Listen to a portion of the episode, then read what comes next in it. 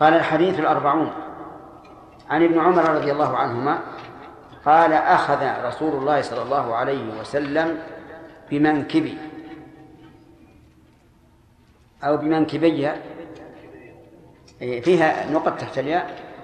ها؟ طيب. بمنكبي آه، منكبي. فقال كن في الدنيا كأنك غريب أو عابر سبيل. كلمتان عظيمتان. أخذ بمنكبي يعني مسك اكتوفه من أجل أن يستحضر ما يقول النبي صلى الله عليه وعلى آله وسلم. من وراء ولا من قدام؟ لا من قدام ما في شك. من قدام. أمسك به وقال كن في الدنيا كأنك غريب أو عابر سبيل. الغريب لم يس لم يتخذها سكنا وقرارا.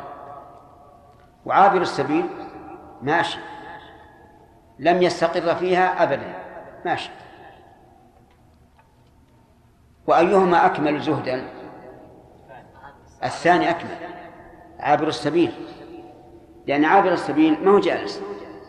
والغريب يجلس لكنه غريب. كن في الدنيا كأنك غريب أو عابر سبيل هكذا.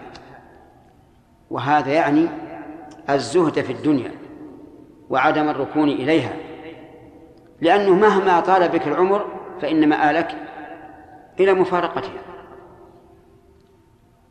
ثم هي هل هي دار صفاء وسرور دائما؟ لا.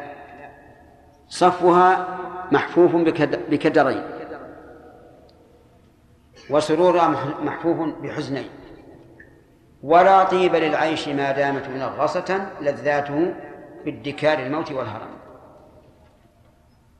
فإذا كيف تركن إليها؟ كن فيها كأنك غريب لا تعرف أحدا ولا يعرفك أحد. أو عابر سبيل ماشي لا تنوي الإقامة. قال وكان ابن عمر رضي الله عنهما يقول إذا أصبحت نعم إذا أمسيت فلا تنتظر الصباح فلا تنتظر الصباح وإذا أصبحت فلا تنتظر المساء. وخذ من صحتك لمرضك ومن حياتك لموتك رواه البخاري. هذه كلمات من ابن عمر رضي الله عنه. يقول إذا أمسيت فلا تنتظر الصباح. المعنى اعمل العمل قبل أن تصبح لأن ولا تقول غدا أفعله لأن منتظر الصباح إذا أمسى يؤخر العمل إلى الصباح. وهذا غلط. لا تؤخر عمل اليوم لغد. إذا أصبحت فلا تنتظر المساء. يعني اعمل تجهز. هذا أحد المعنيين في الحديث في الأثر. أو المعنى إذا أمسيت فلا تنتظر الصباح لأنك قد تموت قبل أن تصبح. وإذا أصبحت فلا تنتظر المساء لأنك قد تموت قبل أن تمسي. وهذا في عهدنا كثير جدا. انظر الحوادث. كيف نسبته تجد الرجل يخرج من بيته وهو يقول لأهله هيئوا لي الغداء. ثم لا يتغدى يصاب بحادث ويفارق الدنيا. أو يموت فجأة. وقد شوهد من مات فجأة وقد أمسك بإطار السيارة. فكلام ابن عمر رضي الله عنهما يحتمل معنيين المعنى الأول لا تنتظر الصباح فتؤخر العمل إلى الصباح. لا تنتظر المساء فتؤخر العمل إلى المساء. المعنى الثاني أنك لا تجعل لنفسك مهلة. فتقول سأدرك المساء سأدرك الصباح. لأن هذا أمر غير صحيح. قد يمسي الإنسان ولا يصبح أو يصبح ولا يمسي. وفي هذا يقول بعضهم اعمل لدنياك كأنك تعيش أبدا واعمل لآخرتك كأنك تموت غدا.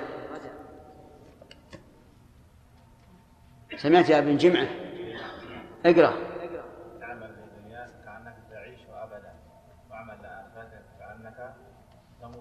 نعم. المعنى الدنيا لا يهمك اللي ما تدركه اليوم تدركه غدا.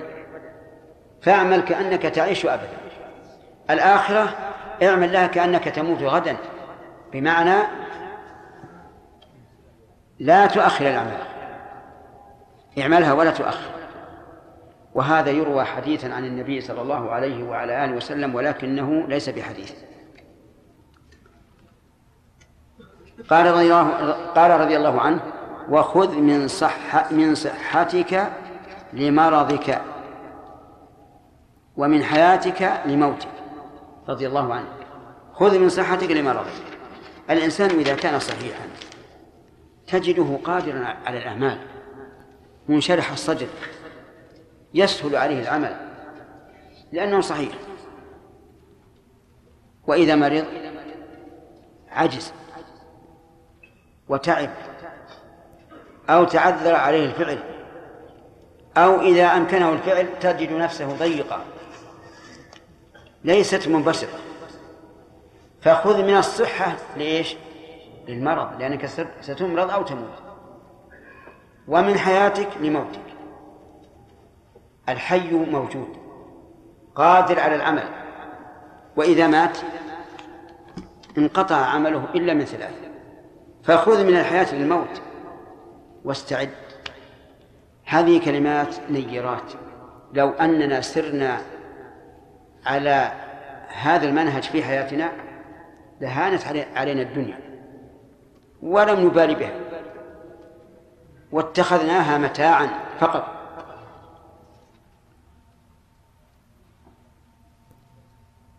وذكر شيخ الإسلام رحمه الله كلمة قال ينبغي للإنسان أن أن يجعل المال كأنه حمار يركبه أو كأنه بيت الخلاء يقضي فيه حاجته.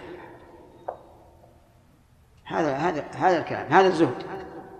أكثر الناس اليوم يجعلون المال غاية فيركبهم الماء ويجعلونه مقصودا. فيفوتهم خير كثير جاوبت الأسئلة نعم الله عليك يا شيخ ذكرنا الأعذار الثلاثة الإيش؟ الأعذار الثلاثة نعم هل هناك أعذار أخرى يا شيخ؟ هل؟ أعذار أخرى هذا هذا الثلاثة هذه جامعة يعني مثلا إنسان غرق وأنت صايم إنسان إيش؟ غرق ها؟ غرق. غرق. غرق. نعم. وأردت أن تنقذه لكنك صايم وأردت أن تحتاج إلى الخبز أو إلى ما ذلك لكي تتقوى. نعم. هل هذا يعتبر اي هذا هذا الفطر للضروره هذا يفعله عمدا مو جهل ولا نساء ولا اكراه يعني إذا إذا إذا اضطررت إلى الفطر لإنقاذ معصوم وجب عليك نعم. شيخنا بارك الله فيك. إذا قلنا إن الخطأ التجاوز عن الخطأ والنسيان والإكراه خاص بأمة محمد صلى الله عليه وسلم. نعم. شيخنا فقد يظن الظان أو يقول قائل يعني الأمم السابقة يكون فيه نوع يعني أن يؤاخذ الإنسان بشيء. الحكم لمن؟ لله. لله.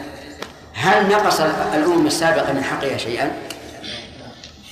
طيب تفضل على هذه الأمة وفضل الله يؤتي من يشاء. ولذلك مثل النبي صلى الله عليه وسلم هذه الأمة بالنسبة لليهود والنصارى برجل استأجر اجراء واحد قسم منهم من الصباح إلى الظهر. أعطاهم على دينار دينار.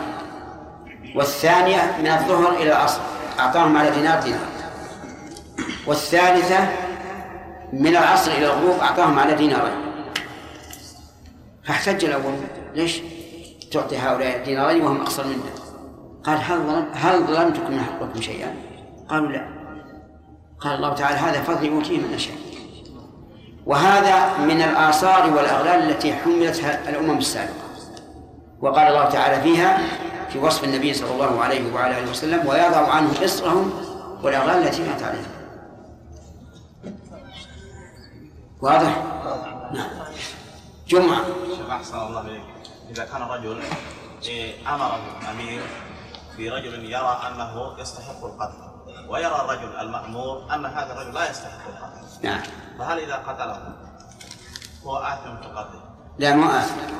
ما دام مسألة اجتهادية الأمير يرى أنه مستحق للقتل. وأنت خادم للأمير مثلا أو جندي من الجنود وترى أنه لا يستحق. في نظرك أنت. فاقتله ولا تبالي. أما إذا علمت أن أن السلطان الآمر ظالم فهنا لا لا أقتله. فهمت؟ فيه مسائل اجتهادية بعض العلماء يرى أنها أنها تبيح الدم وبعضهم لا يرى ذلك. فإذا كان الإمام نعرف أنه رجل عدل لا يظلم ولا يأمر بالظلم وأمر أن أقتل فلانا وأنا لا أرى أنه مباح الدم فأقتله. نعم. لو ما قتله يقتل عليه هو. نعم. لو ما قتله يقتل هو. المعمور. الله أعلم. نعم يا شيخ. شيخ بارك الله فيك. كما أن جميع المحرمات التي يفعلها الإنسان ناسيا أو مكرها أو آه، جاهلا فلا شيء عليه فيما يتعلق بالحمد لله. نعم. فماذا بارك الله فيكم عن؟ نعم أحسن. هذا إيراد وجيه. كفارة قتل الخطأ. الإنسان مخطئ قتل إنسانا خطأ تجب الدية لأنه حق آدم ما في أشكال لكن لماذا تجب الكفارة؟ تجب الكفارة لعظم الدماء. كما أوجبنا في القسامة أن يحلف أولياء المقتول كم؟ خمسين يمين فمسائل الدماء هذه الشرع لم يتهاون فيها. انتهى الوقت. وعندي مكتوب بالتاء لكن المحدثون يقولون إن الصواب ابن ماجه. نعم. صحابيين يقال رضي الله عنهم. نعم عن ابن عمر رضي الله عنهما ان رسول الله صلى الله عليه وسلم اخبر من وقال كن في الدنيا كانك غريب أو عابر سبيل فلا تنتظر الصباح. وإذا أصبحت فلا تنتظر المساء وخذ من صحتك لمرضك ومن حياتك لموتك رواه البخاري. بسم الله الرحمن الرحيم. الحمد لله رب العالمين. وصلى الله وسلم على نبينا محمد وعلى آله وأصحابه ومن تبعهم بإحسان إلى يوم الدين. آه، ما حكم معاداة أولياء الله؟ بس؟ أي نعم من كبائر الذنوب. الدليل قول الله تعالى في حديث القدسي من عاد لي وليا فقد اذنته بالحرب طيب. هل يدل هذا الحديث هذه الجملة على أن موالاة أولياء الله محبوبة إلى الله؟ نعم. بناء على الاستدلال بالضد على ضده. طيب. يلا غانم ما معنى قوله تبارك وتعالى في الحديث القدسي؟ كنت سمعا. إلى آخر. معنى تسدده في سمعه فلا يسمع إلا ما يرضي الله. يسدده في سمعه فلا يسمع إلا ما يرضي الله. وكذلك البقية. هل هناك احتمال آخر؟ نعم بسبب أن ولايته لله عز وجل يحفظ سمعه من الحرام هذا هذا المعنى هو الأول. نعم. ما في أحد؟ الجوارح يستخدمها في الله ييسرها قبل أن يستخدمها في طاعته في طاعته. يعني أنه تكون تكون في طاعة الله. آه. نعم. لما تذكر ولاية الله. إيش؟ لما تذكر ولاية الله له. حفظ صدره نعم. حفظ سمعه. بمعنى أنه آه، إذا أحس بالشيء لا يسمع إلا الخير. لا يسمع إلا الخير. وهو قريب من المعنى الأول. قوله لئن سألني لأعطينه. ولا الأخ ارفع يدك. نعم. هل هذا على إطلاقه وعمومه أو لا؟ أو يستثنى منه شيء؟ سؤال هل هو على عمومه وإطلاقه أو يستثنى منه شيء؟ ما الذي يستثنى؟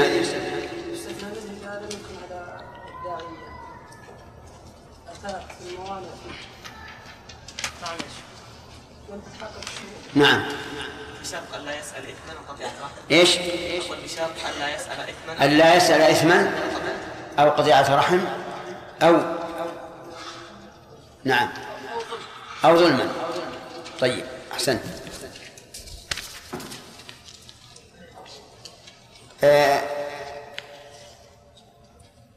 فعل المحظورات على وجه الخطأ والنسيان والإكراه هل يكون فيها إثم أو لا؟ يحيى لا. يكون فيها إثم لا يكون فيها إثم الدليل. دليل حديث ابن عباس حيث قال إن الله تعالى تجاوز لي أمتي.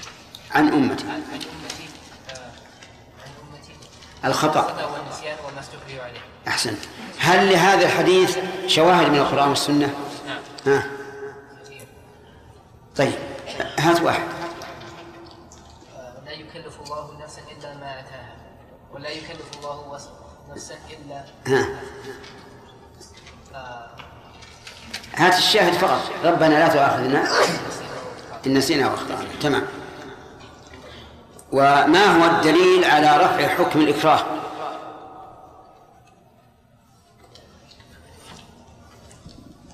قل يا أخي. أنت. أنت. نعم. الله تبارك وتعالى إلا من أكره وقلبه مطمئن بالإيمان وش معنى إلى منكر كيف؟ وش اللي قبله عشان نعرف. من كفر بالله. من كفر بالله إلا من من كفر. من كفر بالله من بعد إيمانه. إلا من أكره من شرح. اصبر يا أخي. لا لا لا تجيب آية من عندك. من كفر بالله من بعد إيمانه. إلا من أكره إلا من أكره. وقلبه. فعليهم من الله ولهم عذاب عظيم. طيب. هل يفرق يا سعد بين الإكراه على القول وعلى الفعل أو هما سواء؟ كيف؟ الإكراه على الفعل؟ على القول؟ ربما يتلفظ إذا اطمأن القلب إلى القول فإنه يؤخذ فإنه يؤخذ بما دعنا من إذا اطمأن هذا ما ما ما في إشكال. هذا ما صار مكره. القول قول اللسان. القول قول اللسان وال- والفعل فعل الجوارح. هل يفرق بينهما في الإكراه أو لا؟ يفرق بينهما. كيف يفرق؟ يفرق ال- الفعل الفعل ربما يكون الإنسان قل الفعل لا يؤاخذ يؤاخذ في عليه في الإكراه والقول لا أو بالعكس. إذا أردت تفريق. نعم. كيف؟ الفعل والقول أي. لا يفرق بينهما في الإكراه لا فرق بينهما طيب ليش تقول بينهم فرق ما في فرق طيب. رجعت الآن. توافقون على رأيه؟ نعم. طيب هل يفرق بين المحظورات والمأمورات في هذا الباب؟ صالح. يفرق. ها. في تدبير المحظورات اي نعم. لا لا على إثم ولا يترتب عليه شيء. طيب. لكن في المأمورات اي نعم. أعد أعد السؤال الجواب. أعد الجواب. يفرق بينهما. فعل المحظورات لا إثم عليه ولا يترتب عليه شيء. نعم لا إثم عليه ولا شيء عليه من التي تترتب على هذا. طيب. عليه. فقط. لا بد أن يقضي ما أمكن القضاء. طيب. هل يستثنى من المحظورات شيء؟ بمعنى أنها لا تسقط بالجهل ولا بالنسيان ولا بالإكراه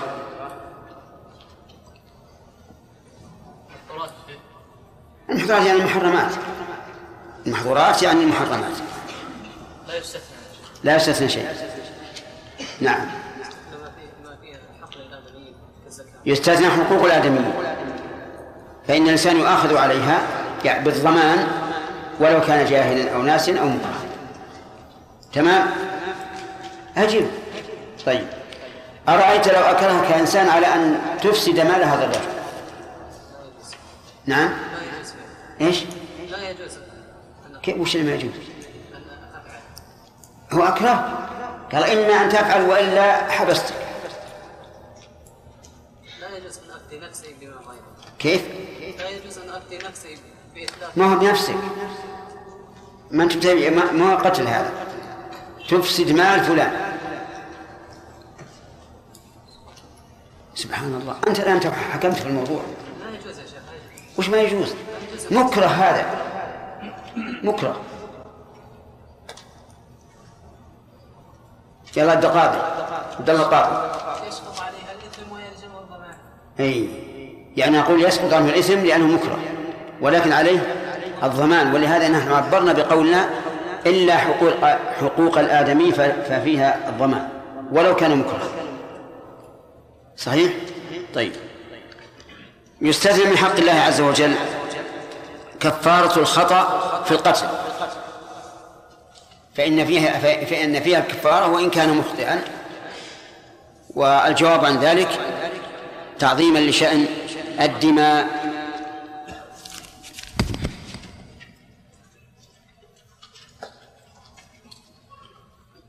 كن في الدنيا كأنك غريب أو عابر سبيل. هل هذا للشك أو للتنويع؟ للتنويع.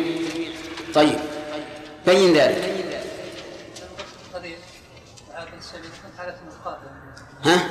الغريب السبيل يكون حالة مقابلة لكن السبيل أبلغ من. السؤال هل أو في هذا الحديث للشك أو للتنويع. كيف ذلك؟ لأن الغريب مختلف عن كيف أختلف؟ عن عابر السبيل. عابر السبيل أشد بين يا أخي أشد ما أشد ما نعرف. الغريب يكون عابر السبيل هذا أشد من الغريب لأن بعضهم لم يتضح لي أن الغريب أشد أن عبر السبيل أشد. نعم وليد. ها؟ أنت. أنا الغ- الغالي عدنان. ها؟ عدنان. عدنان سبحان الله.